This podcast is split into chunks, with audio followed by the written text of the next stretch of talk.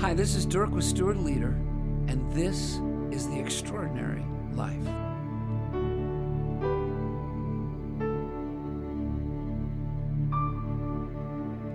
I came home and I realized that my husband had taken everything valuable in the house and had cleaned out our bank accounts, she said.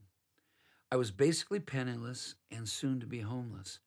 I began to serve at this downtown mission and I was given a place to stay.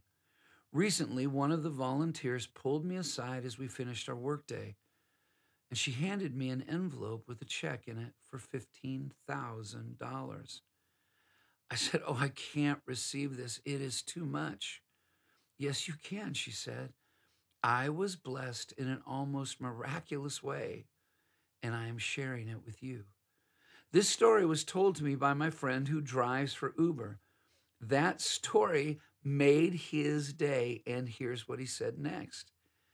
I realize that I don't have to do great things somewhere over there, but we can bless people and do miraculous things right here.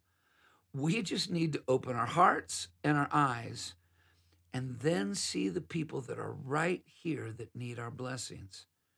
Now, as Jesus is preparing the disciples for his ascension, he says this But you will receive power when the Holy Spirit comes on you, and you will be my witnesses in Jerusalem and in all Judea and Samaria and to the ends of the earth. The Holy Spirit will come upon them, and they will be witnesses, the living testimonies of Jesus the Messiah, and it begins in Jerusalem.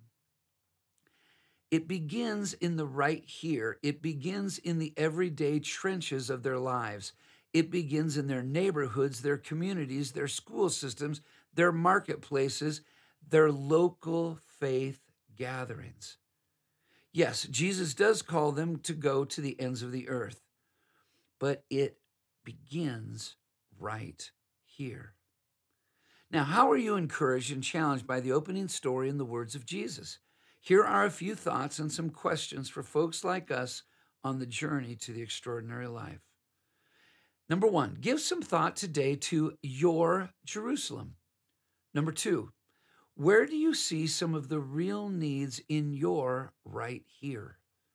Number three, what things in your right here call out to you as injustice? Offer a simple yet sincere prayer like, God, how can I even be more generous in my Jerusalem, in my right here? Number five, what simple and powerful ways can you get started this week? And number six, who will you bring along with you to share in the right here transformation? The extraordinary life is a life of radical generosity. It begins in our right here and in our right now with generous and sacrificial acts of service to the people and the places in our Jerusalem. God's great adventure for our lives begins with the people in the places in the trenches of our day to day. Across the planet is great, but we begin across the street. So, as you consider a life of radical generosity in your Jerusalem, your right here, a great place to start can be the Steward's Prayer.